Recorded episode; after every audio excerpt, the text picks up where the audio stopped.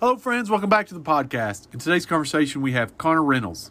Today's conversation is just a little different than our normal. We filmed this first for Conner's podcast, the Hit Chat Chit Chat. I'll include that in the show notes below. Go check that out. And as always, if you find value in this conversation, I encourage you to reach out and follow Conner on Twitter. You can find him at RBI Baseball underscore LLC. I'll also include that in the show notes below. Also, if you enjoy this episode and all the episodes of the podcast, you can get video access to all of the episodes as well as instant access to all of the episodes before they drop on Apple and Spotify with our brand new podcast premium. You get 40% off with code podcast for a limited time only, so go follow the link in the show description below um, and you can get that discount. I'm also giving away with that subscription two memberships to our flagship starter courses Foundation of Throwing and First Principles of Hitting. Uh, that's over $350 worth of savings on the best content that we offer. So if you want to go do that, you want to support the show, uh, be sure to follow the link in the description below. All righty. Where are you? Uh, so I actually I was working at a facility in Arvada, uh, Colorado, which is just kind of at the foothills. Um, and now I'm actually working out of a barn at my house. Sweet. yeah, man, it's uh, it's a little bit smaller, um, it, 25 foot, but uh, I've got all my kind of stuff here and everything like that. So we make we make do with what we got, you know. This may work. This may work now. I think we're going to be good. Okay.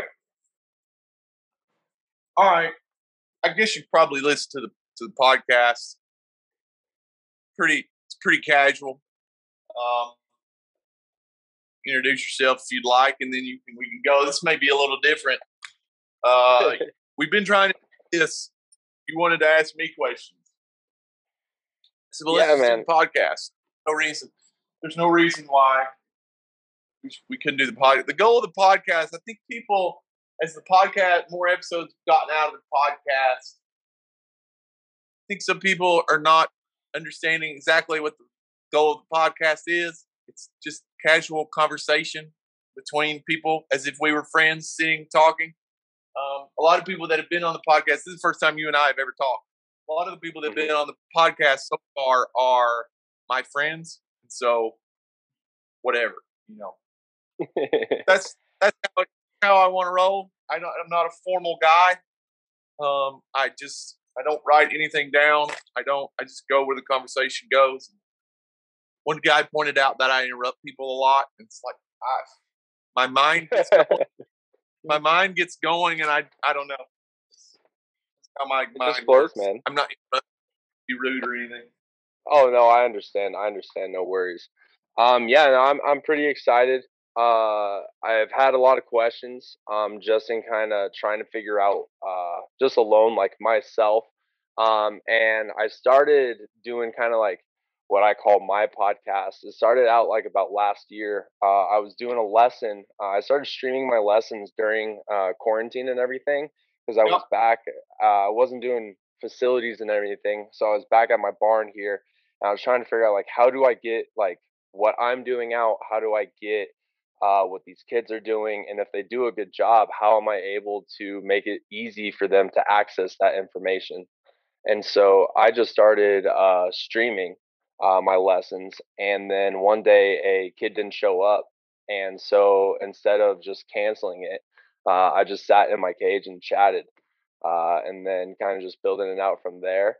And uh, I've been wanting to try and get a hold of the guys that uh, have kind of not figured it out, but are way further along in the process.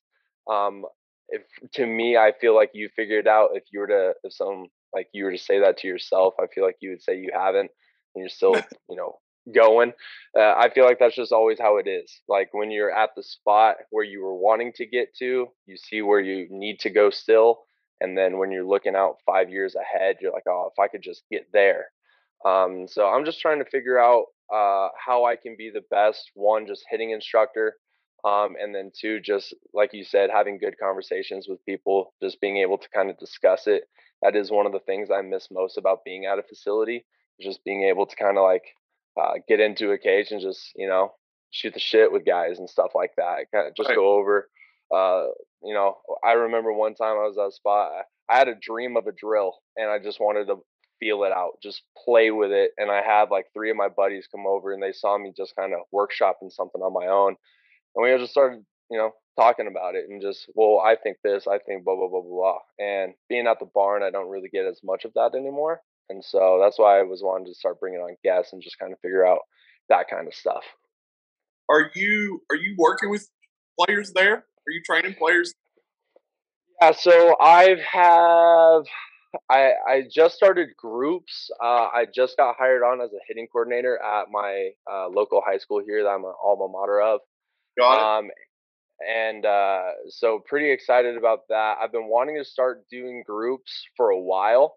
Uh, when I first started offering it, I was just doing one-on-one lessons for a while, and I started shadowing a gentleman down in uh, Parker, uh, Chris Dunn with High Pro Hitting Yep. and he was really big into the groups and i was just shadowing him i was there for a couple months and i saw the like the value in it i really liked it and so i started trying to offer it and uh, no one wanted anything to do with it and so uh, i kind of threw that on the back burner now being hired uh, as the hitting coordinator uh, with my local high school um, started having i'm up to like nine guys that are coming in for groups now um, I've got about eight or ten, eh, seven to ten guys that I see uh, for one-on-one lessons, um, and then just really trying to keep growing that. Uh, kind of came down a little bit after summer. I coached a travel ball team as well, so we did the big 17U perfect game circuit and stuff like that. So it was just nonstop travel this summer. So wasn't really able to keep growing there, but looking forward to start being able to grow now. For sure. No, I'm with you. Um, I just like it's all I do, and so I get the transition being tough for people though. Um,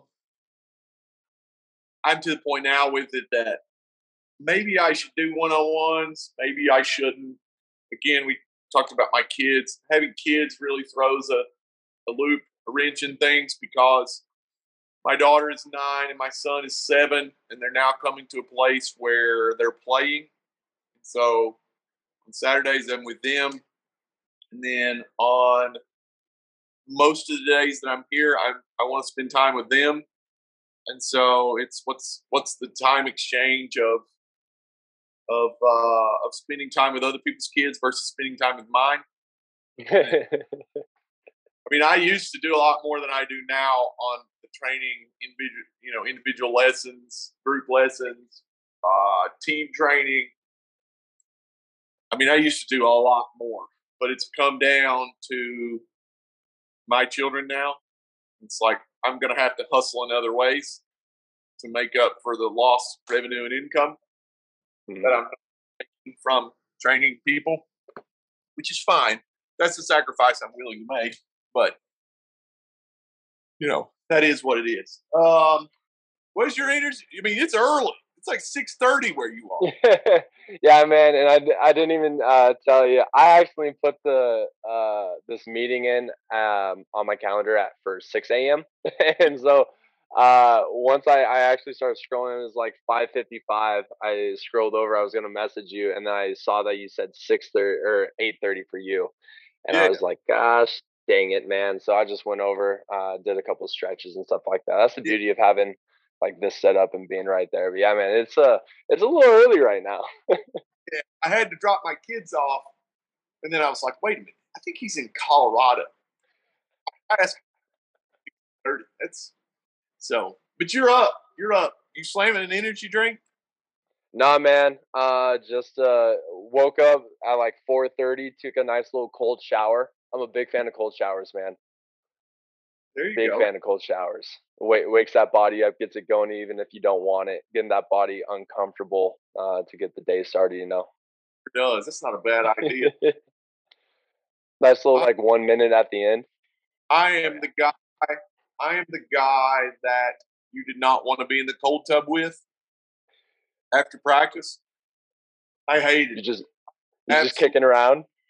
Hated the cold tub. Hated like the guy that complains the whole time, that was me in the cold tub. Oh, that's just brutal. The worst. Have you speaking of the tub, have you seen uh have you seen Kevin Hart's cold tub episodes on YouTube? yes, those are absolutely incredible. I love them. They're so funny.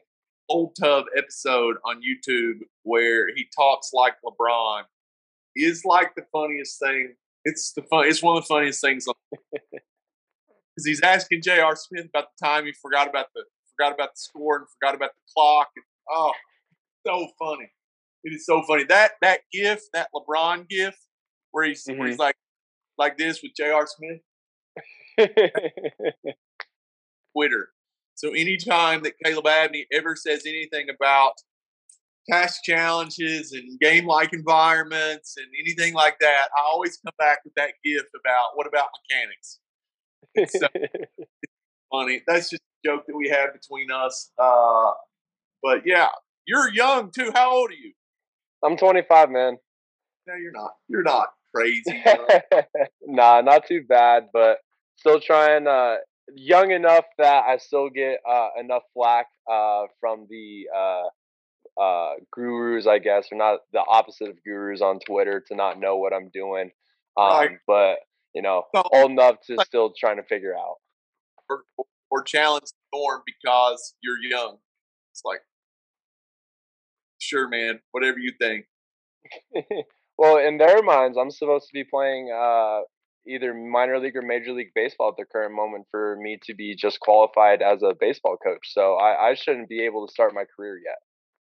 That's a funny argument because I've positioned, I guess, myself as for years as one of the rebellious people on Twitter that like just just doing this to be different for different sake. And then it always comes back around to people will justify their positions upon, well, he played pro ball. It's like, well, so did I. So are you just confirmation biasing his position versus my position on the fact that he played pro ball? Because I did too. So which guy that played pro ball is right? You know? So I love getting into that. It's like I played pro ball too. So you can't I'm not it's like a lot of the people that have different opinions, it's like this player versus anti-player crowd. You know, the the no offense, Kyle Boddy has, has been one of the most influential people in the game of baseball, and he didn't play, or he played No. at a school, and you know, but then you you got the people on the other side, the players. It's like Kyle is the worst. He didn't play. He didn't know what he's talking about. It's like here I am, right dead in the middle of a guy who played, who has way more respect for Kyle than I have for the other side. You know, but it's like I'm kind of on the island of misfit toys of people that played, but people that that side on the side of what, for lack of a better term, the nerds. You know, I, I'm kind of one of the nerds. I feel though, as I mean, here I'm just before I make these claims, I'm just gonna double check and make sure that what I'm assuming is correct. Yeah, I'm looking at your bio. It's not like you have X Pro, like every single thing that makes you, uh, you know, should make you a uh, certified uh, instructor. That's the thing that I see. Like, is all those guys that are feel that way. They have just so that way they make sure people know who they were because I mean, most people don't know those guys back in the day unless you were around. They have to put in their bio like, oh, former big leaguer, former blah blah blah. And like, Yeah. You know, if I did that, I, you know what, hand up, I probably would. But the fact that you feel like you need to do that, like yours isn't in there because that's not who you are. That doesn't like, Never- that's not the staple of who you are. never been in there. It, it's not something that, honestly, it's probably something that I should talk about more. But I just, I just don't find it. I just don't find it useful. It doesn't matter. It, it doesn't. should it. I was a good player and got drafted and paid 20 years ago has nothing to do with the improvements that we're going to make in you today. has nothing to do with that. You know, don't train with me. And I tell people this don't train with me because I was a good player. Train with me because my mountains of data that are in my computer that we have the ability to be a better player, and this is how we're going to do it. It's nothing So- to do with the fact that I was a good player. Nothing. How did you get into all of this then? Were you I, I had a conversation with uh, John Lampros the other day. Yep. He said uh, he said that he kind of where I'm in the boat with. I I had an an okay ish ish college career. I, I led the country in strikeouts in junior college my first two years. Uh, I was top ten, and like, but from that, that made me realize like, all right, I never want to feel the hopelessness I was feeling, and so my entire energy and everything I've been doing is just driven to make sure that none of my players ever feel the failure that I felt in my career, uh, and, and the hopelessness that I kind of felt how did you kind of get into everything that you're doing? If we're a pro guy, I mean, we've got the, I- don't want to jump ahead too much, but I mean, you got the LEPD plus, you got the merch, you got YouTube, podcast, um, training devices, uh, interns, your own facility. Like, how did this kind of whole thing get started for you? That's a good question. Um, I so I guess maybe are you asking me about my curiosities about the player performance, or are you asking me about my business? Which one do you want to know more about right now? We can go direction. Did, which one started which? So I got done playing pro ball at 23. I was 23. Um, getting ready to turn 24. Yeah, I think I was 23, getting ready to turn 24. Um, and just as a player, you know, I I wanted to be a big leaguer. I wanted to be a big leaguer, and I felt like I was a big leaguer. You know, I worked out. I spent off seasons working out at what was then Athletes Performance, which is now Exos, around guys. Andre Ethier was my workout partner. Um, you know, Andre played 10, 11 years for the Dodgers. Um, and there were so many people there that I got to be around that I hung with. Like I, I did. But there was a disconnect between my athletic ability, talent, and then what happened in the game. It just didn't play well. And so once I was done, what actually the first part of it is once I was done with pro ball, I wasn't going to coach. I wasn't going to coach at all. Like I was done with baseball. Like I'm done with this. Like I don't want to do this anymore. I'm going to do something else. And so that was probably that was spring training. We were getting ready to break for spring training. I got released. I got some independent ball calls. Didn't want to play independent ball. I was kind of tired of riding buses. I was kind of tired of the lifestyle, more or less. I'm not going to ride buses if the big league's not at the end of it. Like I'm not going to do this. And so the high school coach calls me in like June and is like, "Hey, um, we need we need somebody to help with the summer team. You know, can we put your name on it because we need somebody that's not affiliated to the school? So you don't even have to come. He said, come like a couple times and you know, that'll be good enough. I'm like, yeah, sure. Okay. So our first this day, it's at this place. Come that game. I'm like, okay. So I show up to that game and it was in that game. I was like, I like this. Like I, I think I like this. Like I think I, I think I may coach a little. Well, I, I stayed at that high school for five years. I ended up being the head coach for the last two years. Politics, parents, all this other garbage things that go along with that, administration, yada yada. My last year, we played in the state finals. School consolidated with another school. I was untenured. My boss particularly didn't like me particularly, and so I no longer had a position at the school. Hmm. Which it, I was done with baseball again. It's like I'm not doing this anymore. I had like one kid from another school at this time. I'd started working with a little bit. We would go to Little League Field. I would work with him. The guy that owns this building sees my dad in the post office. He says, Hey, I want Chad to work with my kids. I actually have a building that I think would interest him if he wants to, you know, pursue a facility. My dad said, What do you think? I'm like, I don't want to do that. I don't want to be a baby. So he's like, think about it. So I thought about it. and I looked at this bit. I mean, this building right here that I'm place I'm sitting at right now was dirt floor ten years ago. This was an apple storage house for the apple orchard. hundred years. This building is over hundred years old. For the apple orchard that was across the street back in the day. This is kind of like right in the middle of town. So they used to have the market, and they would sell apples out of this building. And wow, I, I was like, ah, "You sure, man? You sure we can do something with this?" Like, yeah. I'm like, okay. So we started here and I've told this story before on this podcast from a business standpoint. I thought what I was going to do is, um, I thought what I was going to do is we were going to start here. All my friends were going to give lessons here. We were going to house all the travel teams here. We were going to be here a short bit of time, and then we were going to build a big facility. We were going to do the mega facility thing with. There's been a couple pieces in my business during this time. My little league coach owned the sporting goods store in town. I talked my dad into buying that. So we bought the little sporting goods shop here in town. About a year into that, I realized I don't like this either. At the same time, I was realizing I don't want to do a mega facility either.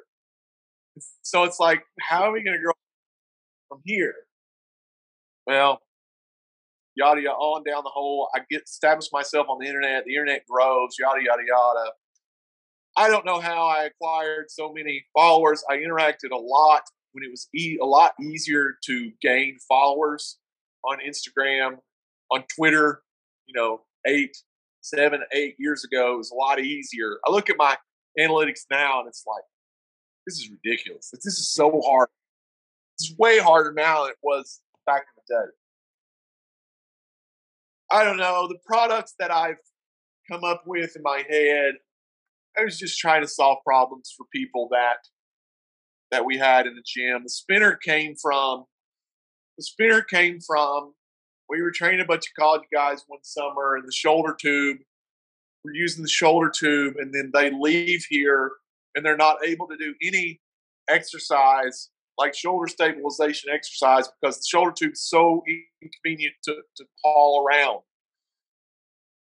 And so there wasn't any really thing anything at that time that they could throw in their bag and have with them. So I don't know. I am driving to Orlando to take my kids to Disney World. It's like two in the morning. And I think about this rotating piece of thing that I'm like, I think that would work. And so I put that together. It's a thing. I mean, it's a small thing. It's not a huge thing. It should be a huge thing because like I said, I would be, I would drive a Tesla if everybody that needed a spinner actually had one. But you can't convince people that arm care is a good idea.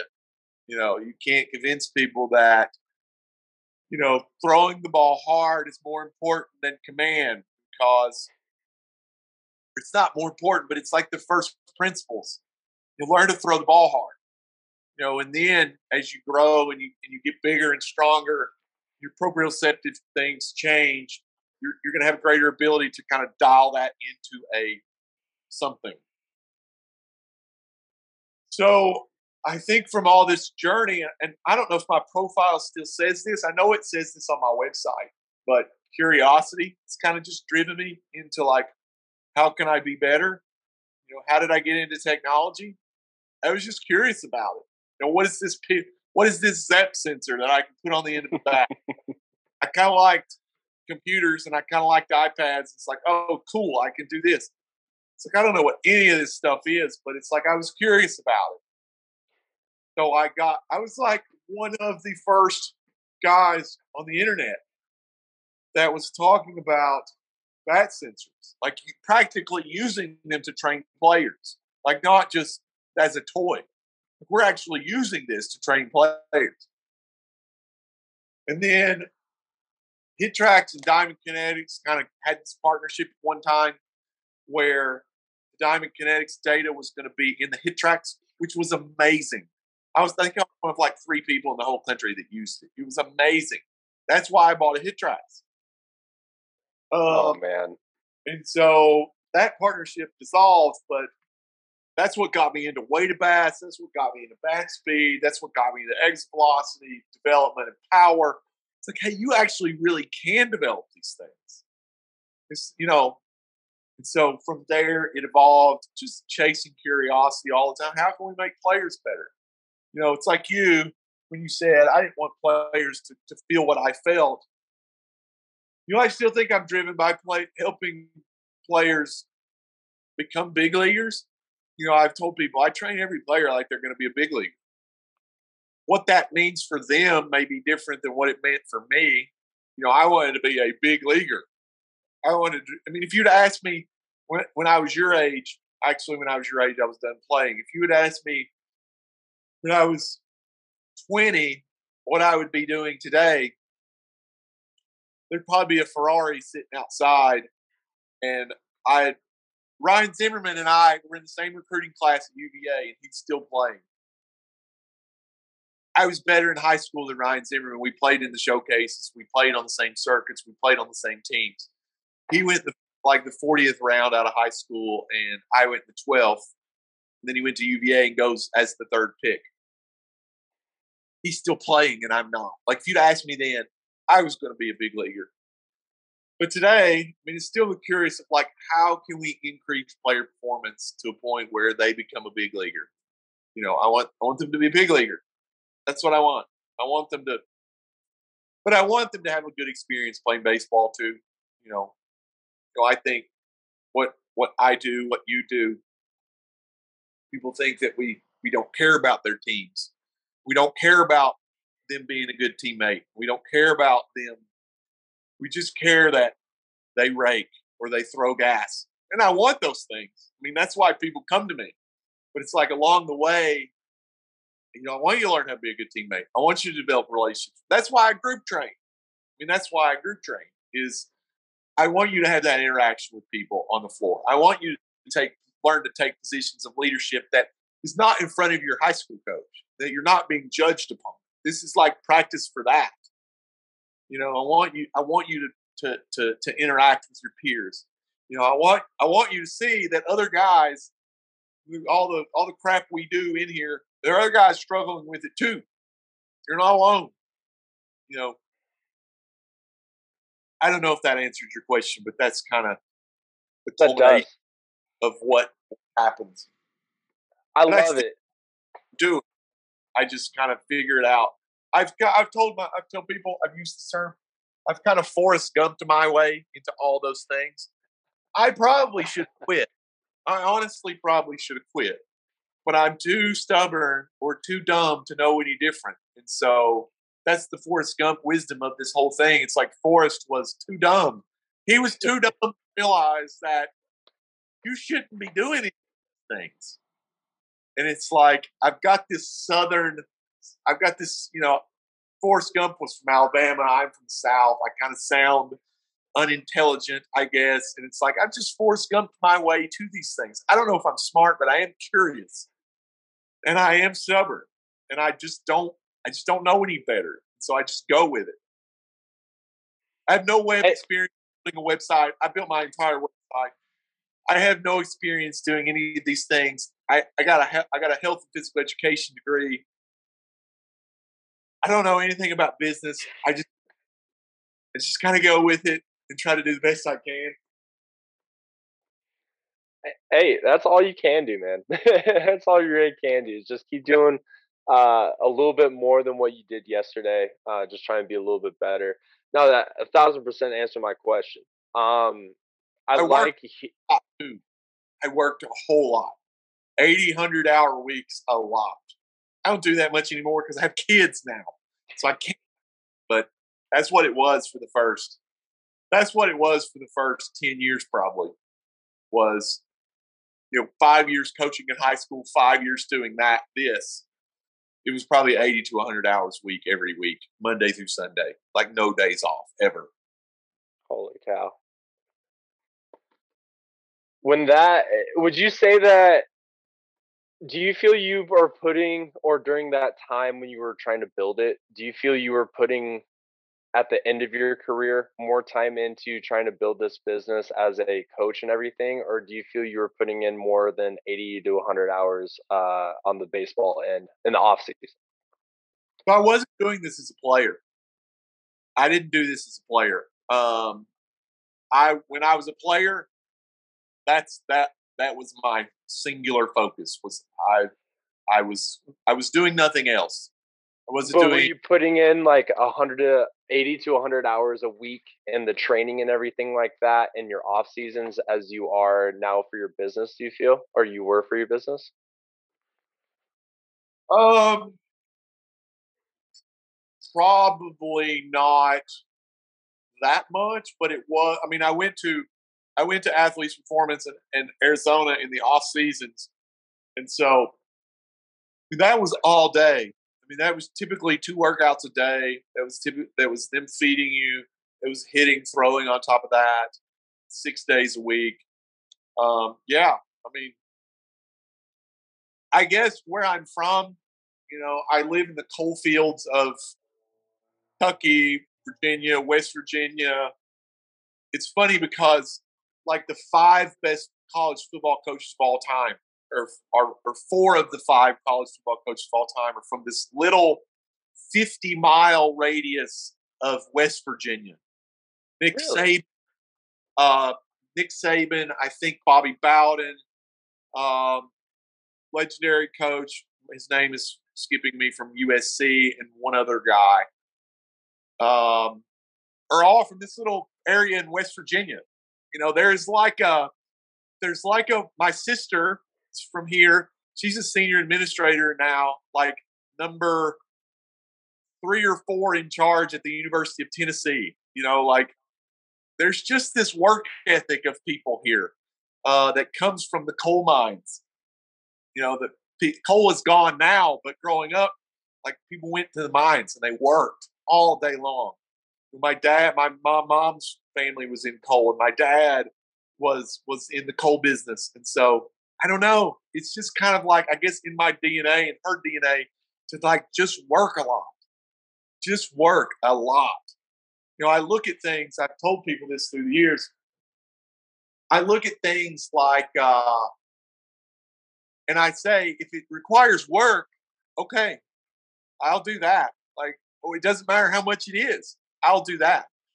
If it requires money, I may be out. But like, if you want me to work, okay, I don't, I don't care to work. And so that's kind of how I was all, always was. That's how I was as a player. That's how I am now.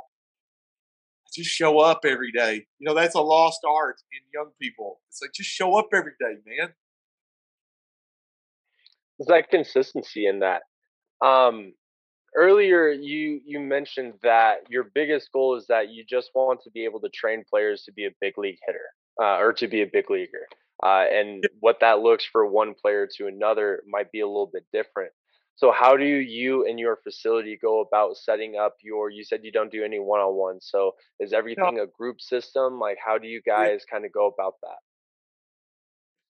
it's all group dynamic, but it, all the workouts are pretty individualized to this at this point. Um, you know, data is kind of the center. I think what people want um, in training is they want feedback. You know, they want feedback and the expertise of the the trainer or the coach. Um, technology is our feedback, so it doesn't matter if we do it in one person or five people. You know, we try to keep the groups between three at a time. You know, doing any singular thing. But all the workouts are built inside of TRAQ. You have an individual workout that addresses needs that you may have. You know, most of the buckets as hitters are pretty standard. Most every hitter has kind of the same hierarchy of needs. So how we address those is you know, every hitter needs a foundation speed and power. Every hitter needs barrel skills, precision, adaptability. Every hitter needs better timing, rhythm, and athleticism. Kind of every hitter needs better perceptual, visual skills to be able to swing at pitches in the zone. You know, your technique is your technique. We're going to look at the batted ball data. We may make adjustments in our ideas, looking at your diamond kinetics data, looking at your batted ball data, and how we go about training you and getting better results. But ultimately, it just maps to like being good in the game. And again, there's a whole psychological piece to that too. I- we could we could dummy this down and water this down to where you feel good in here, but it's you're not going to be prepared for the battle that's in the game. A lot of people, my business would be, my training business would be 10x better if I put the ball on the tee and did individual one on ones where we just critiqued swings. It would be a lot better. That's that's not honest work. I don't feel for me. I mean, people do that. They pay their bills doing that. Good for you. I just want to do honest work that's going to help players perform better in the game. This is the best way I know how to do it. It's evolved a lot as we've gotten technology, but technology is kind of the centerpiece of what we do. It's the, it's the feedback of what we do. It's is it working? Is it not? It answers the question of are we getting better? Are we not? If we're not getting better, what do we need to do differently? We build the program inside of TRAQ. Kid logs in his phone he comes in. His program is in TRAQ for that day, um, and then he goes about it. He goes about it. It's his job. It's not my job. If I have to motivate you to want to become a better player, this is not the place for you. Like we want you to, you have to you have to be, you know, internally motivated to want to be want to work, want to do better. I can't I can't motivate you. I can show you the way. What's in your TRAQ is that's a lot of time. That's a lot of time that I'm saving you in, in, in helping you just pursue the things that matter most. You know, we just want to we just want to devote all of our time to the things that matter most because time time is the most limited commodity as a player or as a as a business person or as a dad or as a mom or time. So if you're if you're doing X, you're spending time on X, you're not spending time on Y, and if Y is more important, we just need to punt X. Just get X out of the way. It doesn't matter. Like T work doesn't matter. Get it out of the way. It makes you feel good, sure. You can do it on your own time, fine. But but when you're on my time, we're just going to focus on things that matter most. how have you felt that you guys have been able to integrate TRAQ and who is going about um, setting up these programs for your players that are coming in so my my deal is just me i've had interns for a while but it's just me um, i've built all the programs in TRAQ I, I say that the guys, Nick that's at Georgia Tech, Ryan that's with the Mariners, they were home. They both of those guys played for me um, when I coached in high school. They were home during COVID, so they spent a ton of time in here. They were great because they challenged the way that I think. They they ask interesting questions. It's like I don't take interns a lot because I think people come here and you have to challenge the way that I think. You know, you have to ask interesting questions. Like ask questions. Don't take what's in that TRAQ as the gospel. It's not the gospel. Like it's it's the best guess I have currently.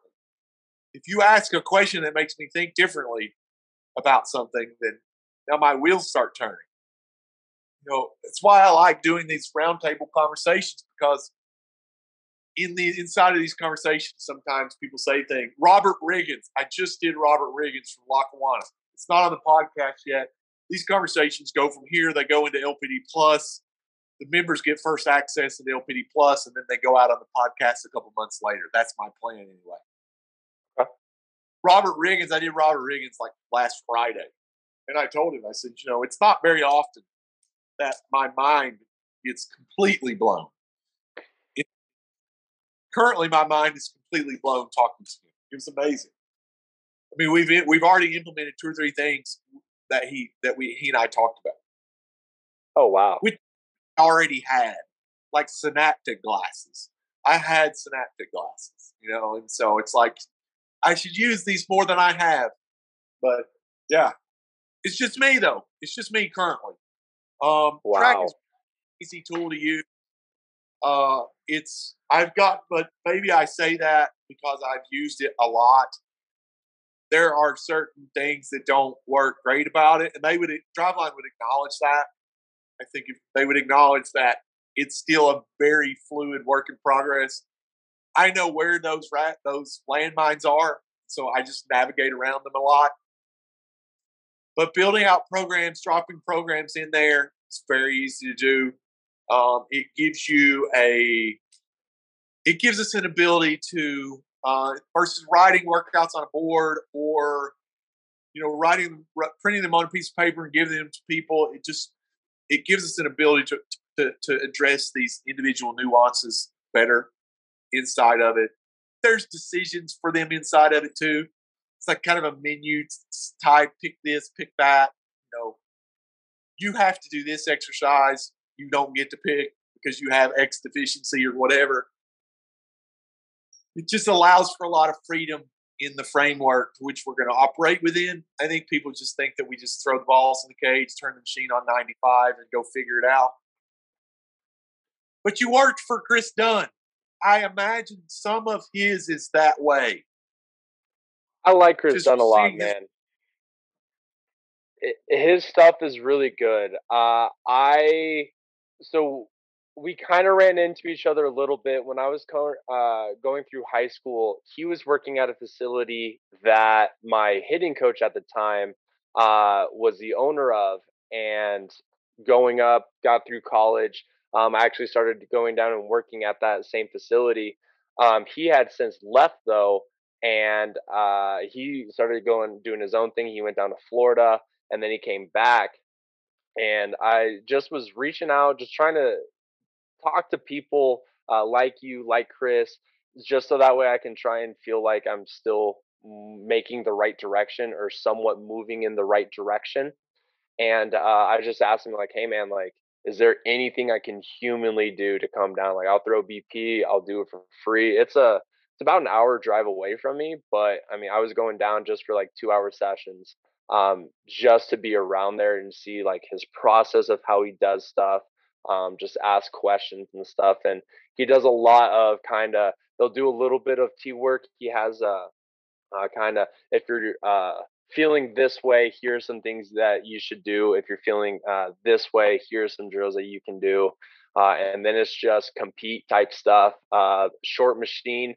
Um, lots of uh, just kind of forcing guys to either A, figure it out, or B, figure out why they're not figuring it out, kind of stuff. And it was amazing.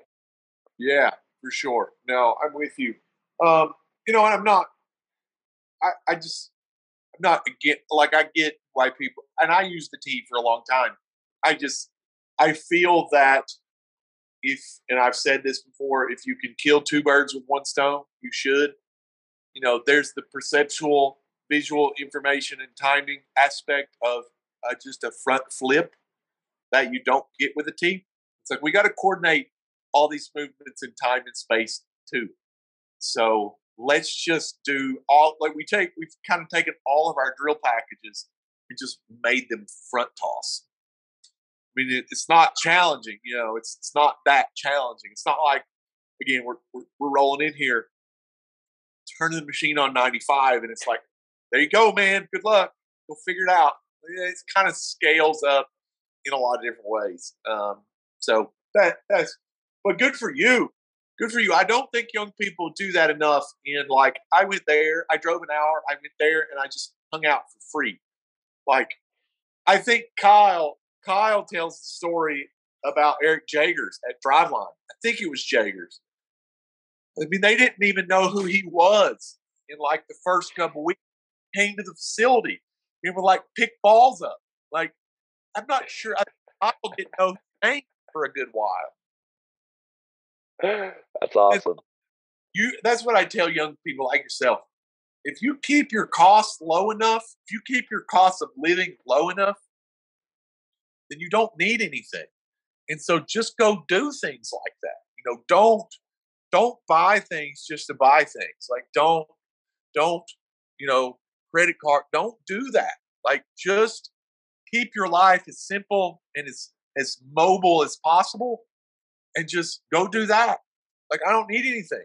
So go do that. Know, it gives you time to figure out YouTube. It gives you time to figure out training. It gives you time to figure out because when you get to where I am, you can't do that because um, you have to support your kids and you have to pay your bills and you have to support your wife and you have to do these like these are just grown up responsibilities bless their hearts, bless my wife's hearts because she's she's kind of ridden this whole ride and it's been I don't tell her a lot about the struggle that business has been over 10 years. You know, it's not, it's not, I think people see entrepreneurship and they see business as I got a Ferrari sitting outside and I got it through my business. Like, no, it's not at all like that. Like acquiring customers is really hard. It's very hard, especially in this business. When people want what people want is one-on-one, non-challenging work that makes them feel good. That, and it's like this is not this is not what it, this is at all. And so, yeah, it, it can't be. If you want players to be able to perform in uncomfortable situations, you battle. have to. Pr- you, you have to practice in uncomfortable situations. I, I, I I've been. Let's see. I've been at four different facilities in my short little time uh, of being around and everything, and so I've seen a lot of instructors. Um, I've seen a lot of guys working with stuff, and I, I've lost a good amount of clients to guys to where I am doing now looking back was it were the drills too challenging I don't know I get that, that's stuff I need to revisit but it was stuff where guys are looking at me and we're doing stuff where you're not leaving the cage every single day feeling super successful now we do at the end of the, all of my stuff we always do what I call feel goods um, yep. I just want guys to just I want them to bat flip I want them to pimp stuff but yep. you have to show it right away. You can't look at the technology. You can't. I've got a TV here that has Blast Motion and my Rapsodo that uh, yep. show everything. You can't look at that stuff to tell you it was a good hit. You have to just feel it. You have to know it. You have to have that timing. Uh, but before that, like I mean, we're we're challenging stuff. We're doing plyos. Um, I've got. Uh, let me run and grab this. I think after listening to uh, your podcast and especially with the bat that you have that uh uh the where uh the barrel is off your offset yeah. barrel yeah i think you're gonna like this yeah i love so this so this is one of my favorite training tools yeah um i was at a facility and i just saw this broken bat in the trash can and so I was thinking for a while. I have, I also have these tools that I made. Um, I call them uh, barrel uh, accelerators. Hard uh, just to kind of get that feel. But I was wanting something. I, I made another one because I was wanting, you know, the barrel uh, accelerator uh, yep. bat or whatever. Yep. So that that thing's five hundred bucks. I can't yep. afford something five hundred bucks. So I'm I tried making my own with the same thing. I've got bungees with a foam around this guy. Uh, the first one I ever did, I didn't have the bungees on it, and it actually just broke straight through off of the top. Uh, so we had to make some adjustments with that. Oh. But from going to that, I oh. started oh. just kind of playing with this guy and uh, just seeing guys struggle, but yep. then able to figure it out. That's that big difference. And like I said, I've lost so many guys because I'm having my guys do this stuff and yeah. just forcing them to not feel comfortable. And I'm losing guys to guys that are just, hey, here's a little soft toss down the middle. Here's a little BP yeah. toss. Like you're hitting the ball hard. You're hitting the ball, you know, line drives to the back of the net. That's exactly right. what we want shake our hands That's the end of the day. Right. And we're it's not, just like we're not even being true to concepts and this is what I tell people. Like you're not even being true to concepts of motor learning in, in that practice design. You know, is the brain even active in that kind of practice? Or is it just in auto in, you know in an autopiloted mode? I've said that on Twitter. It's like I try to avoid autopiloting at any time. You know, I want them. I want them the long that the long bat, the short bat, the light bat, the end-loaded bat, the knob-loaded bat, the skinny sticks, the bent bat. I mean, whatever. Uh, the the the the snap tech with one eye black and the other eye strobing. You know, it's like it's this this constant challenge of engagement. You know, what are you engaging with in practice? You know, are you is your mind, is your brain even active? I, again, I go back to Trevor Bauer a lot. You know, I don't. This is not an argument of of Trevor's position in the world right now, but Nope. there was I missed the vlog. I missed the vlog because I I missed Trevor's authenticity and commitment to motor learning. Like, but he says in the vlog one time he was working on a curveball or something. I don't remember exactly. He was working on a curveball, and he and he said it, it didn't go that good, but I I felt there was a lot of motor learning and engagement happening because I was very uncomfortable. You know, and my brain was very active because I was uncomfortable. And it's like the task of motor learning is not, especially motor learning of a skill that is so hard as hitting a baseball on time, in space, with speed, with spin, with trajectory, with, all these qualities. It's like you go back to your, I'll go back to mine, you go back to your time striking out a lot. It's like, why did you strike out a lot? It's not because your mechanics were not good. It's because you lacked adaptability and precision of the barrel.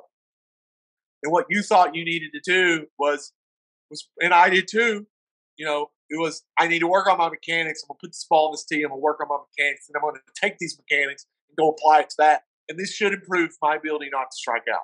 It's like that's that's not even close or at all representative of what needed to happen. What needed to happen was I needed to challenge myself in a um, in a in a variety of ways, in multiple ways, to, to be able to, to to swing the bat and the barrel where the ball was. So if I'm predetermining where the ball is and then I'm just swinging at it repetitively over and over again, I can't imagine the amount of time that I wasted doing T work because that's what people say to do. And if you do T work, you'll hit better. And it's like you'll hit better because you hit better, not because I took my swing. I took my swing and made it almost unathletic. Okay, you're. I, I'll talk about myself, not in a. But my dad was a Division One basketball player. I was a 1600 point scorer in high school, six eight runner with power that could throw, that could 6'4, 220, and made myself an unathletic kid. It's like, what a what a what a waste. You know, and Monte Lee, the most recent podcast I, I did was I did I started these podcasts and these conversations like during COVID, and those are just releasing because I didn't really know what I wanted to do with them. But he said when I first started coaching, I knew that I wanted guys to move athletic, and I knew I wanted them to move fast, and I knew if I if I instructed them too much, I was going to make them move slower. It's like where were you when I was? Because that's what I needed.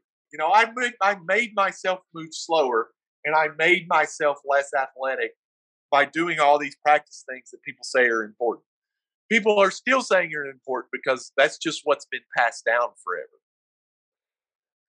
I saw this uh, study um, where they took these uh, four monkeys and they put them in a cage. They put a ladder in the middle and a uh, thing of bananas at the top of the ladder.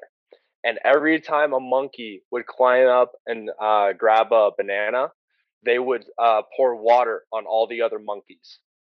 And it took them kind of a little bit to start to understand. And then what they did is they took one of the original monkeys out and then added a new one. And what they saw is that the new monkey would come in, see the bananas at the top, climb up, and then everyone around would start uh, beating up the monkey because they knew they were going to get splashed with water. They get splashed with water, then the new monkey would stop. And what they saw is after a certain amount of generations, uh, all of a sudden monkeys were just fighting each other so that way they wouldn't go and grab a banana, but they had no reason as why they were not allowed to do that. I feel like that's a lot of the same idea with some of the former ideas of hitting that we've had is that it just always has been this way. You weren't allowed to question anything or to fit, uh, to ask why are we doing this? Is this the best way? Uh, how else could we do something like this? And now there are guys like you uh, coming onto the scene about 10, 10, 20 years ago.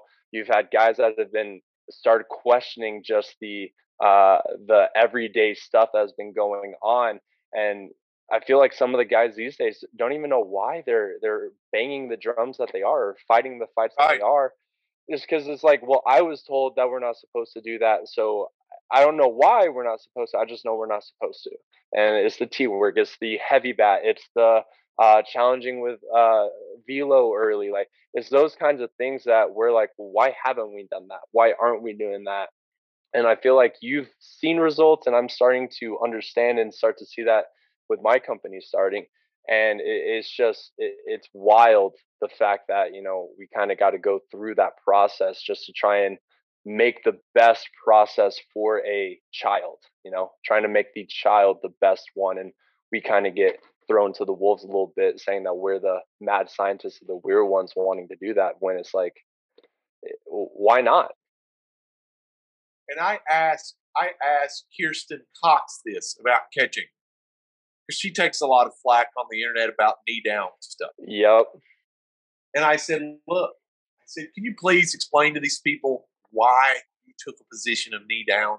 It wasn't because you wanted to be rebellious. It wasn't because of this, that, or the other. It was because the data says that you'll be able to get more low strike calls and be able to present balls better from starting from a lower position. That's just what the data says. And so from from the hitting side of things, it's like I don't have the positions I have because I want to be different. Like I have the position I have, positions I have because the data says like this is making players better. You know, people that have these positions, it's like you have no data, you have no information, you have no objective information that says across a across a, a sample size that this improved players across the board. You have nothing. You're just saying that. You know, and I think young people, you you're you're much younger than me and I know how I felt when I got into coaching. You know, my my views about coaching were very different. I was just going to teach what I was taught, and I think you almost feel like you are the gatekeeper. You become the gatekeeper of the previous generation, like your coach. Like you have to be true to to your coach, and it's like you can't disagree with your coach. You just want to be like him or her. It's like just because you because just because you have a different position you have better information now. You have better technology now. You can evolve. You can evolve your your ideas. You know, I think Joe Rogan, Joe Rogan is one of my favorite people on the planet because he always says in his podcast, he's like, these are just my opinions. They may be different tomorrow. You know, my opinions that I have about things are rooted in objective information. You know, I don't have enough sample size to, to give you, but Robert does. Robert Riggins does, and so I always navigate to people who have have objective data in what they think and believe. Robert has a lot of information on like on like hitting with an eye patch on, covering one eye up, covering the other eye up, eye dominance. He has a lot of information that says he improved players that way, and that is interesting to me. You know, the guy who has this anecdotal belief of this is the way you should swing a bat. Like you don't have any information to tell me that's going to work for anybody. Like just because it worked for one guy, I don't know what. Like, so you're going to tell me that a guy like me, a kid like me, whose dad played Division One basketball, who I was a great basketball player. I was not a great basketball player. Let me rephrase that. I was a great athlete who played basketball you're going to tell me the same thing that's going to work for me is the same thing that's going to work for, you know, the kid down here that lives. I live in the middle of nowhere. The kid that lives down here at the end of this street that rolls in by, whose parents, who whose genetic starting point is not even close to mine. We're going to do the same thing, and we're expected to get the same result. Which is like when the guy's trying to get us both out, we're both going to do the same thing. It's like no, not at all not even close. But you're going to then go and claim me as like, look what I did for him. It's like, no, no, you didn't. You didn't. You're not my parents. You didn't get my genetic starting point to where you where it started. I am a big believer that all of the success that all of my clients or the players I've coached or anything, that is purely based from them. Uh, I kind of, you know, provide them with what I feel would work best, but it's up ultimately up to them for one to do it and then two to be able to execute that. Uh, but all failure, pretty much, I put a hand up and try and figure out what can I do. Like, what did I do? What can we adjust? How can we pivot? What do we need to do to get the result that we are looking for? Right, and to that to that statement, my daughter, my daughter's nine. With softball, you go from 8U coach pitch to 10U kid pitch. And my daughter's been pitching my daughter's been pitching. We've been trying to pitch, build velocity in the same way we do with baseball and softball. She pitched this past weekend and she had a rocky first inning. And then the next two innings, she didn't give up any runs. And so I told her after the game, I said, Hey, look, I don't want you to worry about that first inning. That's my fault. Like, that is on me. Okay. That's not your fault. That's my fault. I have to do a better job of making your practice more representative so you're accustomed to the to what it doesn't take you an inning to become accustomed to what the game requires. Like you've done this a lot. So I have to make the practice more representative to this so that you are more ready for the for the gun to go off, right, and start the game. Um, that's my fault. Because that's it. Because we had more games to play, and I just didn't want her to to beat herself up at like she didn't do well. That's the job of coaching, you know. And I feel like most people do that, but then they they say those words, but their actions aren't reflective of that. You know, they said they're coaching cliche words, but then their actions don't reflect that. You know, th- their success in the game is theirs. You had nothing to do with that. Nothing. You might have had a hand in in the under building some of the underlying skills that that emerge in the game.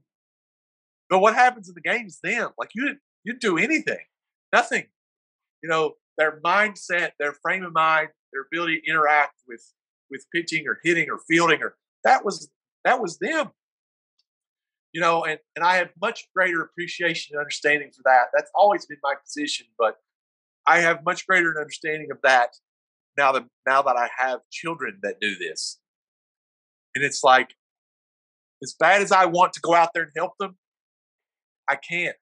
Like they have to do this. I have to prepare them in a way that they they can do this. You know, I've told this story on this podcast before that my daughter probably two months, six weeks ago comes up in a game with a with a tie game, two outs, winning run on second base, and I felt good about her being up there because I know she's not up there thinking.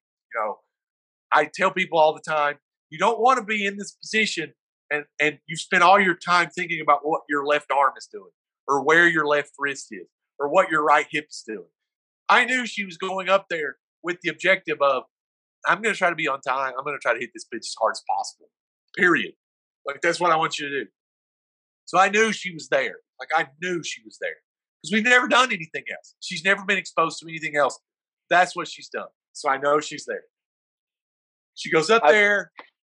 Go ahead. Oh, I was just gonna say I've been listening, and just the fact that you've been able to just kind of shelter, or not shelter her, but like just kind of make sure that that has been the only type of training she's been doing.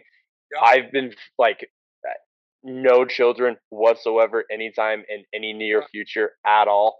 But like I am obsessed with like the science of like the environment of a kid, like the process of everything and everything uh, of teaching and i would uh, I, i've always i've been a, very intrigued with your process and you walking through your podcast of you teaching your uh, your daughter when you've been kind of the only one to work with her and that process and the ups and downs. I, i've been absolutely fascinated with that. Uh, sorry to interrupt. I just want to jump that in. Super fortunate to people that coach her team, both my son and daughter. I have that so the people that coach our team, they have an older son who's 15 who I have trained since he was 10. They have a younger daughter that's my daughter's age, and they have a younger son that's my son's age. So they coach all of their teams. They coming from they do not coach them. They do not they do not they do not say anything about her mechanics or how she interacts with the task or anything. They don't they don't do any of that. So we're super fortunate in that because they're not saying anything to her when she's going up in this situation. They're just, you know, the dad just says, "Hey, be on time. Hey, be on time. Be ready. Be on time." And so she goes up there in this situation. She goes up there, fastball, first pitch. You know, my daughter's a big. I've never told her how to swing. Okay, I've never told her how to do anything. Nothing. She's leg kicking, like she leg kicks. She's done that on her own. I've never told her, hey, leg kick. So she's got this leg kick barrel tip. Again, she figured this out because I think young kids figure this out if you just tell them to hit the crap out of the ball. That's what they do. Like yes. that's that's what it looks like. And so in a motor learning place for all young kids, I think they should all move big. Like you can't you can't get to a place where you need to refine. Maybe you're a big mover when you become 16 or 17. Maybe you're a small mover, but you won't know the difference in any of it if you've never moved big. So now is the time to move big, right? To the point. Okay, I'll get to the point. Point is fastball, like on time, swings through it. She's on time, hard, fast, swings through it. Fine, miss, strike one. Girl, little girl flips her change up, borderline strike, which if you listen to the podcast, you'll get our swing decision timing problem and how we solved it. We can go into it on this if you want. Flips her change up, borderline, probably a ball. Guy calls it strike, strike two. Whatever. Goes up there, big leg kick, fastball, maybe fouls it back. I'm like, all right, whatever. Again, the next pitch, like big leg kick, on time, fastball swings, miss, strikes out. I'm not mad at all. She did what she was supposed to be on time, swing the bat aggressively. I know you didn't drive, run it second base, but I'm not going to react. Like I'm not going to get, you know, because kids, players become a reflection of, in this world, their parents. You know, they their their perspectives are shaped by their parents. I don't want her to be upset about this because the game's not over. She may come back in this situation again and need to do this, try to do this job again. But to the point, she she did what she was supposed to do as a hitter. Like she didn't get a hit. I wish she would have. That would have been awesome. But like, gonna get out times in that situation. You're gonna strike out plenty of times in that situation. You're gonna ground out. You're gonna fly out. You're gonna drive it in sometimes. That's just what's gonna happen because that's what hitting is. Like it's just a random series of events that control what you can, which she did on time, aggressive. I wish she'd have found the barrel. I wish Ball would have found the barrel, but it didn't. Oh well, we'll move on We'll, you know continue to train barrel precision, barrel skills, barrel adaptability. So hopefully next time your your your your you know your your radar is better, so you can interact better. It is what it is. It's just making those little tiny adjustments, like you said. If you are able to go up, and the fact that I don't know where you stand with the idea of a two strike approach and everything like that. I've coached where I've had the idea of wow, it'd be really nice yeah. if you know, with two strike approach, my guys never struck out. But then I've also been a hitting coach where I've said like, hey, you know, you you get three swings to get your best thing off. Yeah. They they got to throw it. So I don't know where you're at with that, but the how important do you feel it is to have a coach like you you mentioned earlier in that third base box, in that first base box, or in the dugout that doesn't show that reaction of eh, I feel like if your coach would have, you know, dropped the shoulders, dropped the head when she struck out, yeah. yes, it would have been amazing for her to hit that ball. But the yeah. idea is you don't want if you had to choose when you want all of your success, you don't want to choose it when you're seven years old. No, it's easy to have success when you're seven years old because the the challenges aren't there. If yeah. she's able to build that process of understanding, hey, it's okay uh, that I didn't get the result, but my process was good. My process, it, can I make my process a little better? Maybe. I feel like that's always a thing, but the focus of that process, the idea that she's swinging hard, she's on time with good direction, that's all you can do as a hitter. When you're supposed to fail like 70% of the time, um, it's just difficult. But to get to my main question, how important do you think it is for youth players to have a coach in the third base, in the first base box that doesn't drop their head, that has that positive, like, hey, you know, like we're okay, it's all right. How yeah. important is that? It's amazing. It's amazingly important. It's even more amazingly important if you have parents that are like that. You know, because and this gets regurgitated a lot. You know, the ride home, the perspectives and the conversations that you have in the car. You know, things like that are going to shape your shape the player more than anything I could do. You know, I I would love to. I told there's a few parents that I uh, kids that I train that I really really like. There's other parents that I wish we could lock the door and keep them because you know you're not allowing your you're not allowing your child to become an individual. You're not allowing them to to to take on their own personality. You know, you're not allowing them to, you know, grow into who they who they are. You know, I want my kids to have the habits, and I and I've said this to people we train. I want to be a reflection of the habits that it takes for you to be successful. But I also want to like present you with things now so that you build these habits of successful people through sports. Like that to me is what this is all about. It's not about hitting. It's not about pitching. It's about developing these habits. It's about developing the habits that are going to last with you. If people say, people say, well, Chad, it's it's bigger, it's bigger than than baseball. It's like, yeah, but you're saying the words. You're just saying that. I am really actually trying to implement this, being an example of this of the daily habits you have to have. It's like this team. So the place I live, and I did it. It'll come out eventually. I did a podcast roundtable with one of my former players who's now an assistant basketball coach at the University of Richmond. We talked about this in that podcast. It's like you just take the habits that you learn as a player, just go apply them everywhere else. And then you'll be successful. Like just take these habits. Like take these habits. That's what's important to me. Like that's what's important to me in training players. We use baseball. I use hitting. I use training I use player development as the platform to which we go about these habits that make successful people. You know, my sister is one of these people. Like you want to talk about people that are outside of this. My sister is one of these people. She she applies these habits. She's climbed the ladder to where she is because she worked, you know, and she was consistent and she challenged herself. She was uncomfortable. She doesn't take safe. She takes risk. She sacrifices. All these things. All these things that make you a good player just apply those things. You know, I could talk about those things much longer than I could talk about hitting mechanics. You know, the task interaction, motor learning, skill acquisition.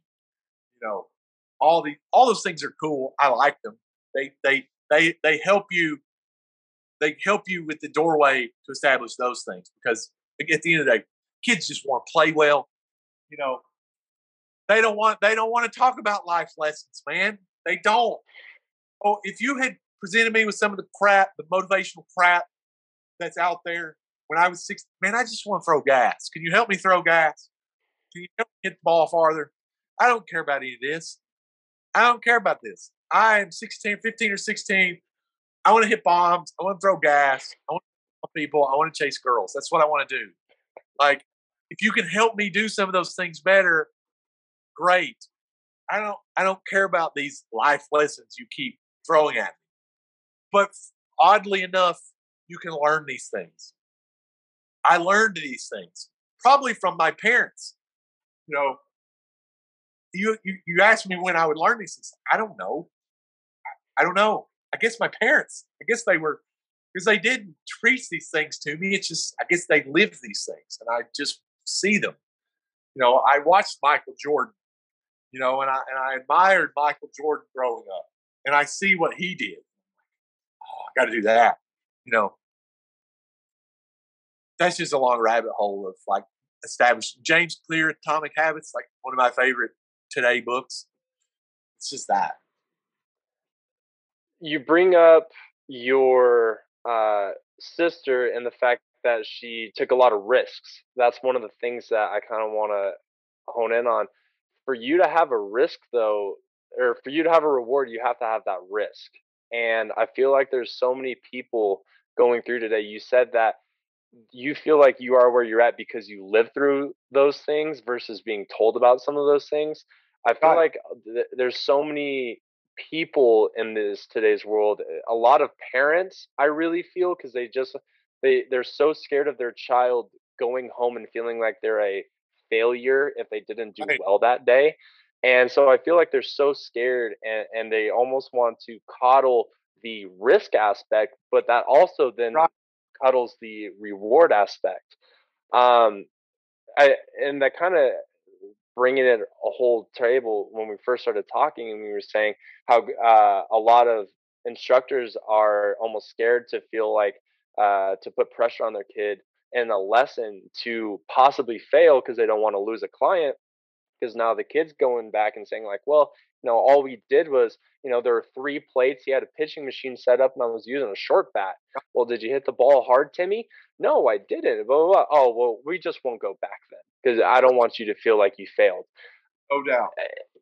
And i feel like that's a lot of what to, today is people just being scared of taking risks people just being scared of uh, failing and so they would rather just kind of be in the middle versus having the possibility of having uh, doing something really great Right. No, I'm totally with you in that regard of of people. I think parents and people wrap up their individual self worth and identity their children, and that's certainly true. I want my I want my children to be you know a reflection of of what we the habits that we give you know show them and establish them. But I think you I I love and I root for my kids to fail. I wish they still gave F's in school, like I do, and I wish my kids got them. You know, I root for that, not because I'm mean, but because this time in their life doesn't matter a lot. It just doesn't matter a lot. You know, this is time for them to fail. Like take, I mean, even where you are, you're young, shoot shots, like fail, like don't fail catastrophically. Don't take thousand dollar loans to start this mega business in this mega building and fail at it. But what I'm saying is like take I don't know about I to to your point of we put three plate BP, you know, and the data, the data and the analytics technology piece of the feedback, um, the constraint led approach, ecological dynamics, task interaction, unplugging ourselves out of mechanical conversations allows for conversations to be much more psychological, competitive mindset, mentality. You know, I've said this on Twitter before. You give me a guy with 100 mile an hour exit velocity and just an assassin's mentality as a hitter, he's not going to be bad. He's not. Like they're not. There's no way they're bad. You know, it's that mindset. You give me a kid with a mindset, like just a killer mindset, they're gonna they're gonna be able to go at it.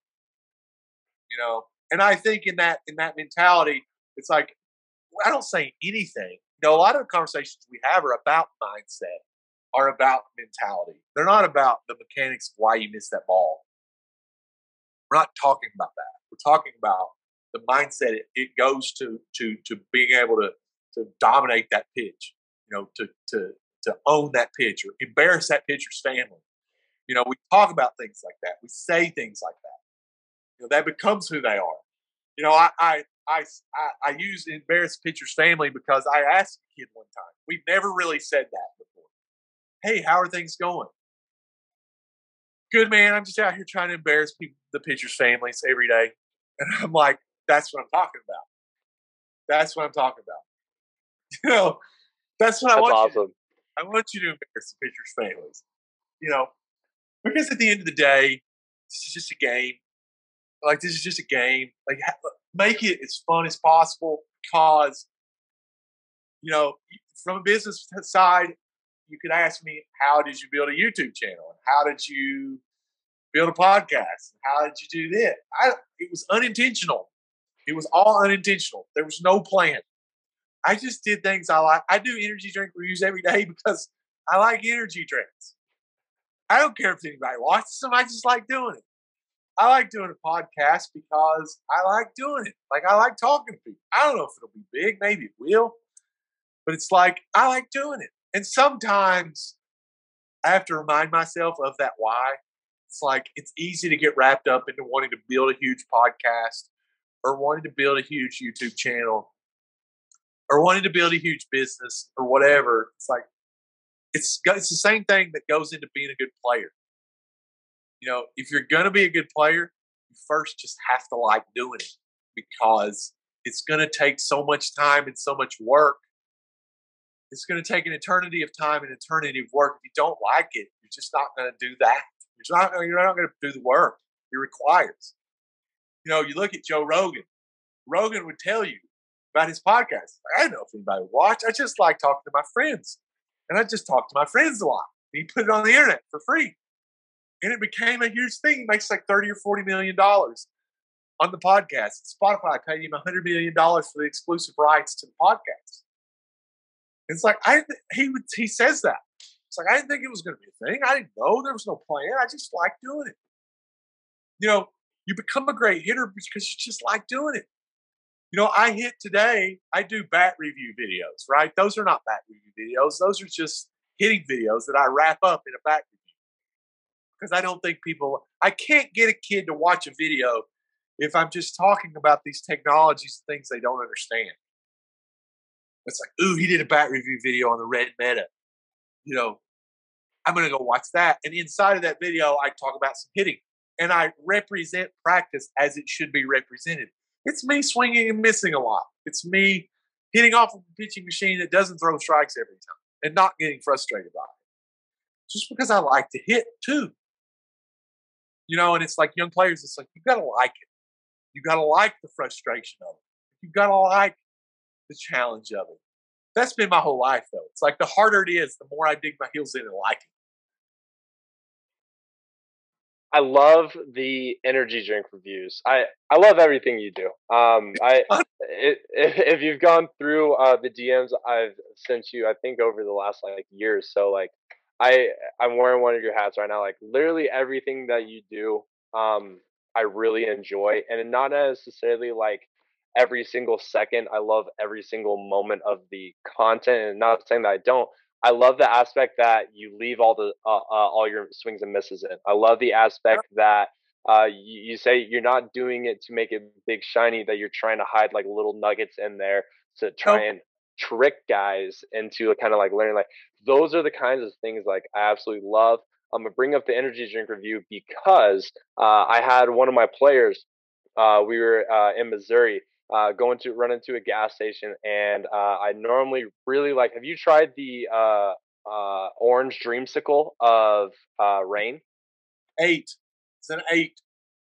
I loved it. So I have that, and I, I telling talked to one of my players. I was like, "Hey, yo, this thing is amazing." And he looks at it and goes, "Oh, have you tried? Oh, was it the low key or the? Oh man, I can't. It L O K I whatever it, the most horrible flavor in the world. Worst. I I hated every second of it. And yes. I told him that, and he was like, "Oh, you don't know what you're talking about, blah blah blah." And then the moment I saw that you posted that review, yeah. I immediately sent it to him. I go, "Dude, I don't know what to tell you. It's just not good. Uh it's just bad. It's the weirdest taste. There, there is no like definition to it. It's just like not good." I think they named it bad too. It's like what you oh, I, can like with that name, I have no idea what this is going to taste like. and that's what it tastes like. I don't even know what this is. I don't know. Um, for me, what I was really looking to kind of get out of today, uh, so far, I feel like I've accomplished uh, what I've wanted. I don't want to hold. I don't know what you have going on. Uh, I know you got like a lot uh, on your plate and stuff. Um, I can talk for the next like ten hours. Uh, obviously, I don't know if you want to do that, but uh, for myself and my end, I, I'm happy with what we've gone so far. I would absolutely love to keep talking if you would like. Um, but for my portion, I feel pretty good you get the questions answered that you wanted answered? Um, yes, sir. Uh, the a lot of the questions I kind of just put out. I have like a list of things I want to like touch up on because a lot of the stuff is just things that I want to understand and figure out how to build in my facility. So just like little things like uh, you you didn't exactly say it, but the atmosphere of your facility. What is uh, what is it that you think, and how did you create that? Hard, really hard. It's really hard in this business because you have to let people go. You have to you have to let people like you can't train everybody. You know, everybody's not your client. You know, and it's really hard, especially when you're starting, because you have to train a lot of people uh, to to to make ends meet. Whatever your ends meeting is, you know, sometimes you have to make sacrifices in training. Maybe people don't fit your culture that you want. Um, we're right. We're fortunate right now because our players are really. We have a, an exceptional group of players within the group that that really um, are culture guys. You know, I try to stay out of it. You know, I try to I try to stay out of the interactions of the players on the floor. It boils down to the players ultimately. You know, I try to be an example of all of these things. A, but at the same time, it's not my job to be your friend either. You know, if you need to kick in the pants, I, I've got to do that. You know, you know, if if you need, I, my job is to make you a better player, whatever that looks like. You know, I'm not going to coddle you, and, if that's not for you, then that's not for you. You don't have to come here. That's kind of why I do what I do. It gives me the freedom to. You don't have to be here. You don't have to come here. Like you don't have to. I don't have to. You don't have to train here. I want you to. I think you'll. I think you'll realize some success in the game, but you don't have to long story of that question is just you have to find the right players. You know, it's about them, and our our culture is really good now because we have a about two or three really just great players who have great parents. They have great families. Their their their their habits, their everything about them is just a reflection of their parents. Really, it's like they're they're just great kids they're just great kids, and they kind of set the set the stage for what the training is. Certainly, been on the other end of it where I hated the crews. Like I hate this. You know, I there's no energy in this. There's no one invested in energy in this. Those things don't last very long. Those things don't last very long. I could certainly work harder in recruiting people into the groups, but again, it comes down to time, and I have my own kids now, so there's that. I gotcha. Um, and then I think my other uh, question would be uh, what are the most common issues that you're seeing with hitters come through or just in general over like social media and stuff? And obviously, there's not like a one simple quick fix to kind of get over everything. Um, but is there something that you're like, hey, like generally, it's guys just not uh, guys and girls just timing, or is it what is do you feel is the oh. one thing that is small fix that could kind of help out a good amount of people? They don't try to swing hard. They don't try. You're not trying to swing as fast as you can. You're conditioned that making contact is good enough, and you're not. I mean, it's not a magic formula. You know, I think people sell this magic formula as with especially with people with HitTrax. They're like, we improved his exit velocity eight miles an hour. It's like, dude, most of the people I can improve their exit velocity eight miles an hour because I yell at them to swing harder, and they harder, and they hit the ball harder. Like we can't establish anything until the intent to swing the bat is there, and they don't. Like on the internet, on my kids in my building, it's like they're so conditioned by the by the travel ball world, especially younger ones, because you said you said earlier, you know, you can experience success at seven years old. You can. My son plays seven U. If he just makes contact, he gets on base most of the time. So I think coaches coach to that. It's like, hey, just make contact. We can get you on base. We can score runs. We can win games. It's like, and I'll tell you this story about my son. I've told him, dude, I don't care if you strike out. You're going to go up there. You're going to swing the bat as hard as you can three times. You strike out, you strike out. as you can imagine, his barrel skills are pretty good. Like we've done what we've needed to do, and genetically, his starting point was higher because I am his dad. Okay, my athletic ability stands on its own. He's a form of me. He he doesn't strike out much. He struck out. It, he plays. This is his first year playing. I didn't shove him into this. This is his first year. He didn't strike out till like May. Okay, he played since first of March till May. He didn't strike out. The game he strikes out. I go all the way. You know, after every game, I always go down the dugout. I always give him some dap. Hey man, that was awesome.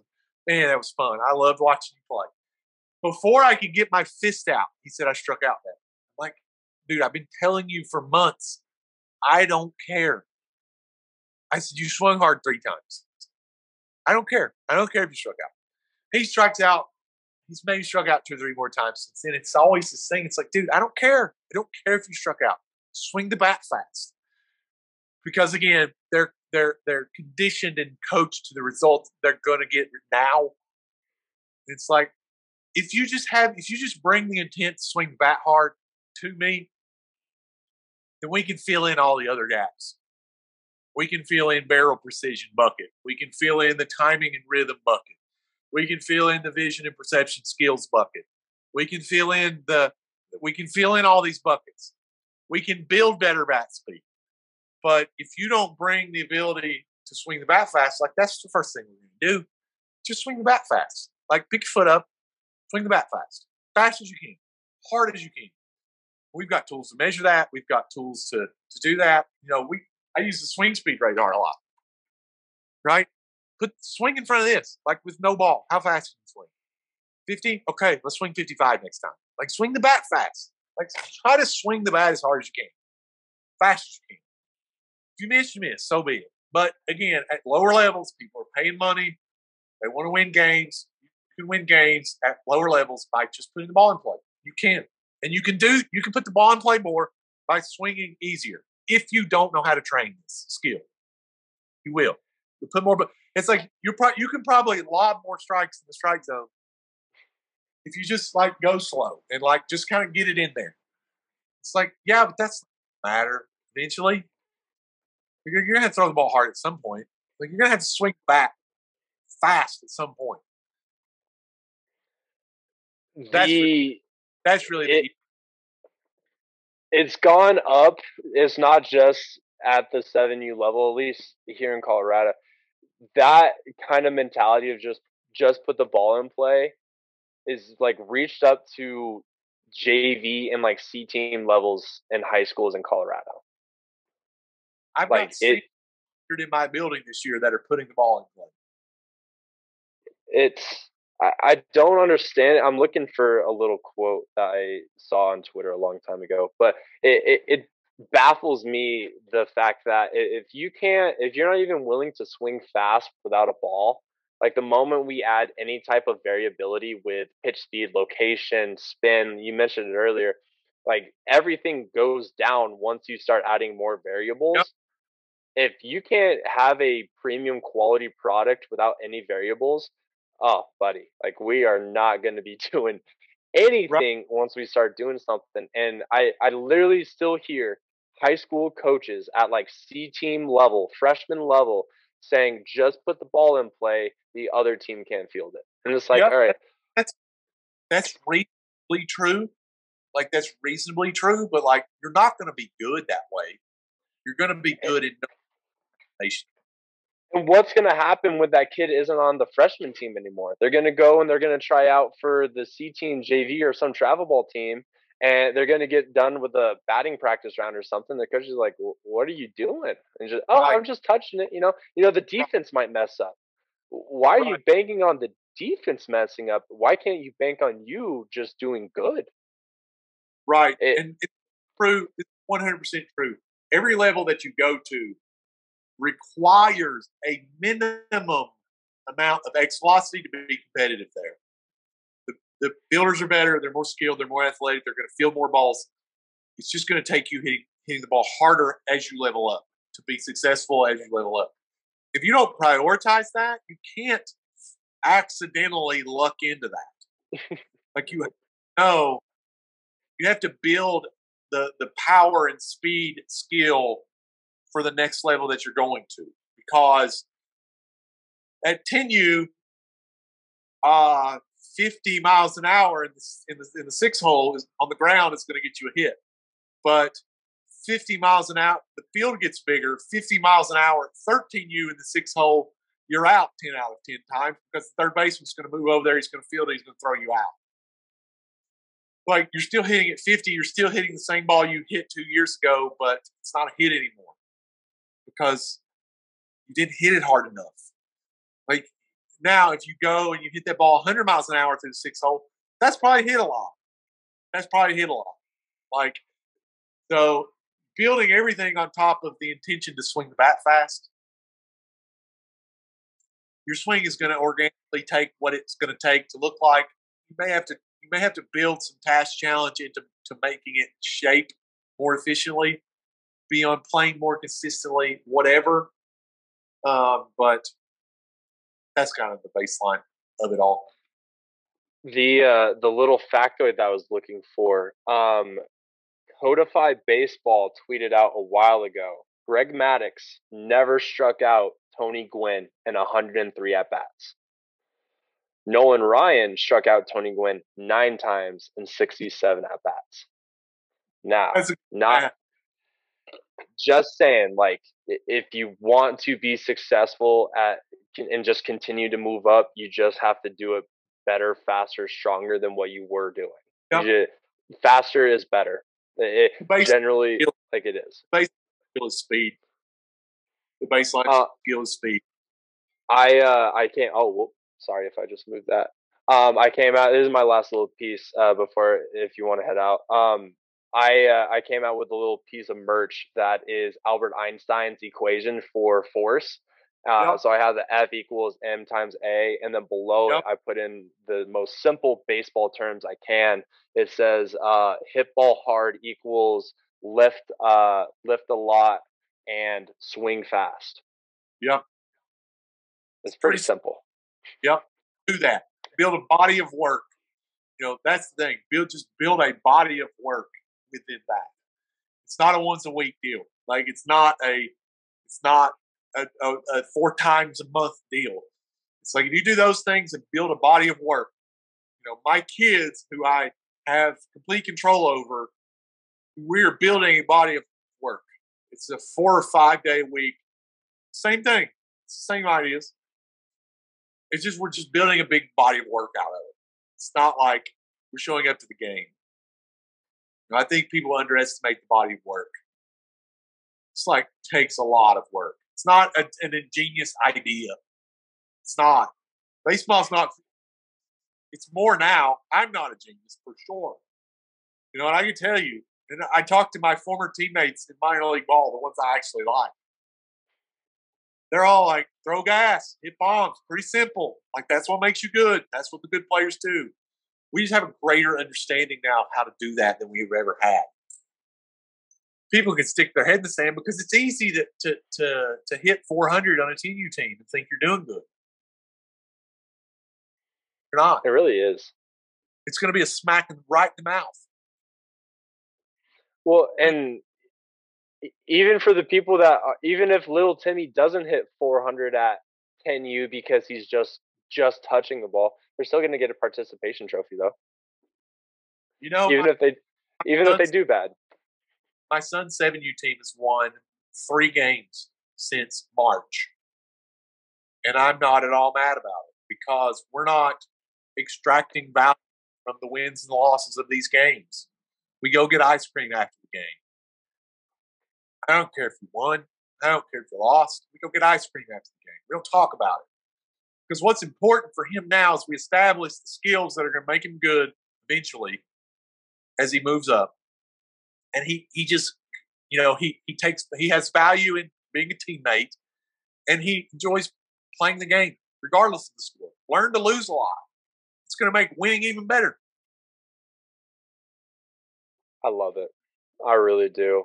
Um, I appreciate everything. I I got done with doing John's interview, and at the end of it, I'm trying to figure out how I kind of want to go about this hit chat chit chat.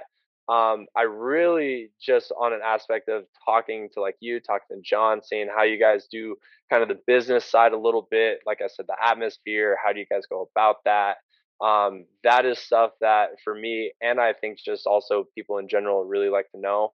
Uh, and then I also would like to have another one with John and as many conversations as you're willing to have. Of I also just enjoy talking hitting um, outside like of all the little like knickknack questions.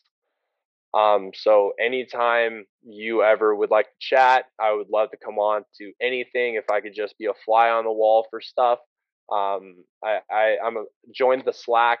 Uh, I got I you sent me the link. Uh, I joined it. I'm, I'm following all of that stuff. I just want to uh, get as much information as humanly possible in my brain. Yep. No, don't worry about. I mean, just just be yourself.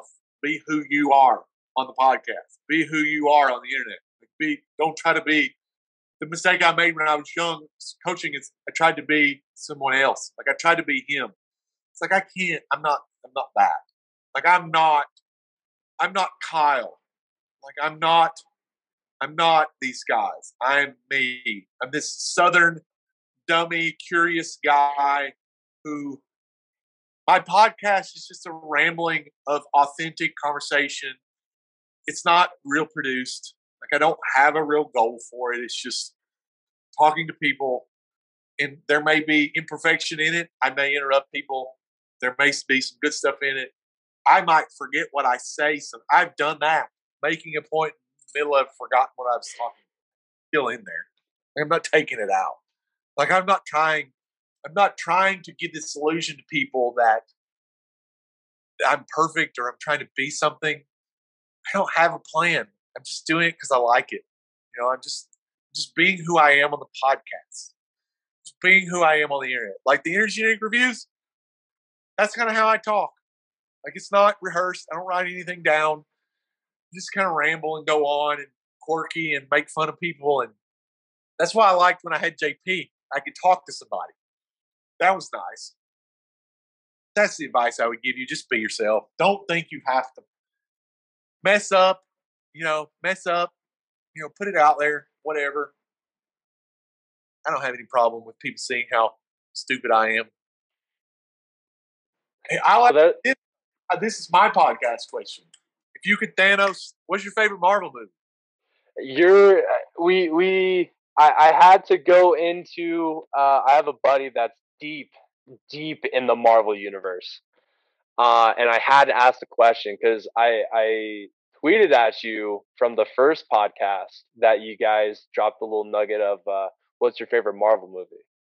Yeah. Do you, do you remember what my response was? No, because I get a lot of tweets. No worries. It was the uh, Spider-Man into the Spider-Verse. You did say that. That's not even a Marvel movie. I so I don't know. I talked with my buddy he says it's not, but it might be. But outside of the outside of that, I would say hundred percent Spider-Man and the Spider-Verse. Incredible soundtrack. Uh, I love everything about it. Um, outside of that one, uh, I would definitely probably say I am original. I like the the first Iron Man. I really do. Um, I I remember the first time like that was when they still were doing like Blu-rays and stuff like that. I remember like me and my dad going and getting like the Blu-ray disc of Iron Man and being able to just watch it. The soundtrack of it just I thought Tony Stark was like a cool guy and then just like seeing the evolution of like Iron Man and stuff like that and being the first thing to kind of set off this entire Marvel universe. Yep. I enjoy the first Iron Man. Oh yeah. If we're not counting Spider-Man into the Spider-Verse. Spider-Verse is a Tony so to, to give you the background on this, Sony and, and Disney kind of they kind of share the rights to Spider-Man. It's not owned by just Disney or Marvel, and it's not just owned by Sony. They actually had negotiation problems, so there was a split there where Spider-Man was only going to be on Sony. The Into the Spider-Verse movie is a Sony film. It's not a Disney Marvel film it's an amazing movie, regardless. Mm. You're right. It's an amazing. If you could Thanos snap anything out of the baseball world, what would it be? What would you get rid of? I had an immediate answer pop into my head, but then that comes to the question of are you supposed to play God? Uh, the my first initial thought was all of the coaches and former pro guys that just struggle in asking the why and how of something. Right. Yep. Um, but then I was like, well, you take that out, then some other thing is going to happen because if yep. you don't have those guys, then you don't have guys like yourself where you're questioning those guys, and now we don't have this kind of debate. Ooh, I would pro. You know what? I'm gonna say if there was one thing I could take out of baseball, wanting to leave it so that way we can allow for this type of debate. There is a specific hitting training tool that I just completely despise. It is the shoulder uh, thing one where it, it's a yep. You connect it to your bat and you're supposed to just shoot the hands. That and the little uh, tee, uh, the five hundred dollar tee that forces you to try and get the right angle. Do you know what I'm talking about? Bad angle or the horizontal attack angle tee? The Griffey tee or the plastic one that just has the little like metal arm there that you can like bend around and stuff that puts the ball on it. I don't think it's a Griffey one. Vertical bat angle, like the vertical yeah. bat front tee. It's like four hundred dollars, and I made my own out of PVC for like twenty. So I, I would like, probably guys. I like the backspin tee guys a lot. We use that tee exclusively for a long time. We were doing a lot of our drill packages out of the tee. I, we could get rid of tees altogether, and I wouldn't be mad. Um, I just don't like it's five hundred dollars for it. Just gotta, uh, gotta hit backspin. Your choice, in my opinion, like that's your choice. It is a good task constraint for for building a swing that is like kind of up and and, and underneath the ball. Some I like it, but yeah, we could get rid of tees too. That'd be our. Well, I think Lam- I interviewed Lampros. I think he said he or Jeff Lee said A Rod. And so that I made a video on A Rod oh. um, about a two months ago from his little uh, the video of him talking about swinging down and driving his knees straight down into the ground. Yeah. I made a little TikTok uh, of that, and actually one of my more popular videos. Um, yeah. yeah, I mean, you got A Rod in there. You got Albert Pujols that talks about how he swings down on top of it. Um, I mean, there's just so many guys that are kind of in that boat, but A Rod by far is the most vocal oh, about it.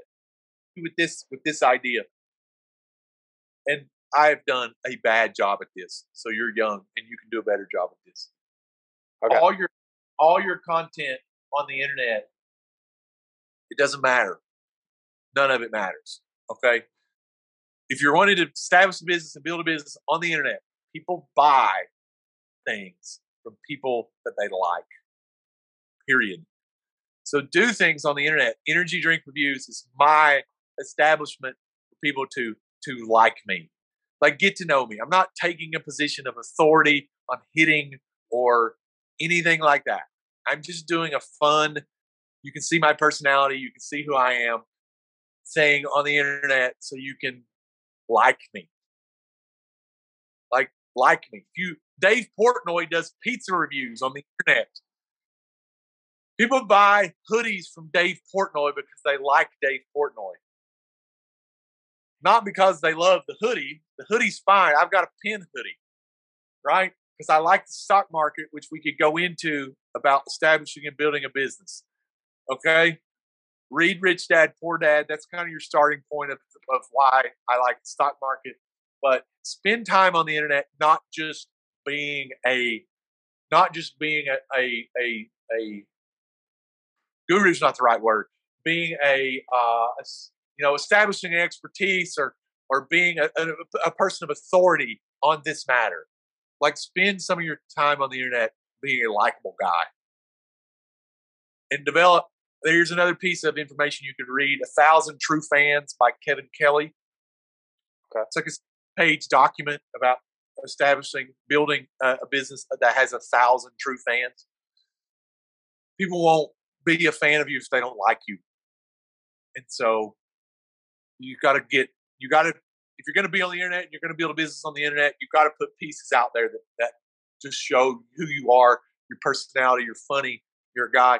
You can do energy drink reviews. You can do sunflower seed reviews. You can do, you know, uh, banger home run derby, whatever. You know, just do fun things too. I've done a terrible job at that over 10 years.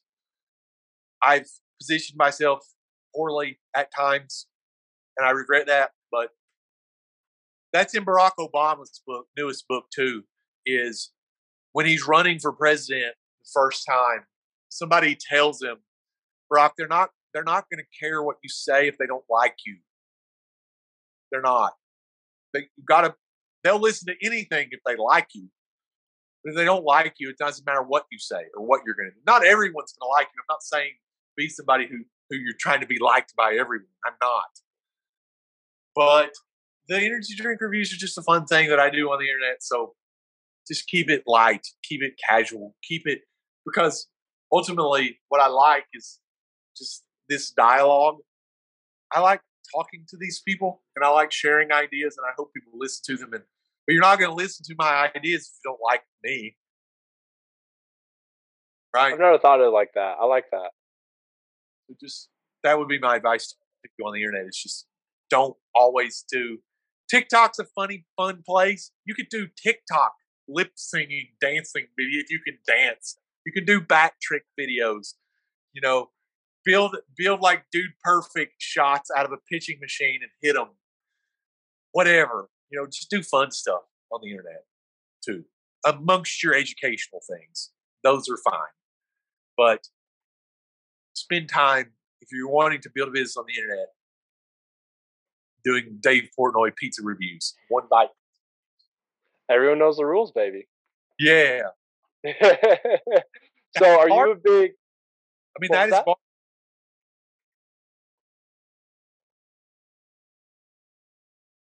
Oh, Are you there? hear me? Oh yeah, you. sorry. But that's that's what you have to do.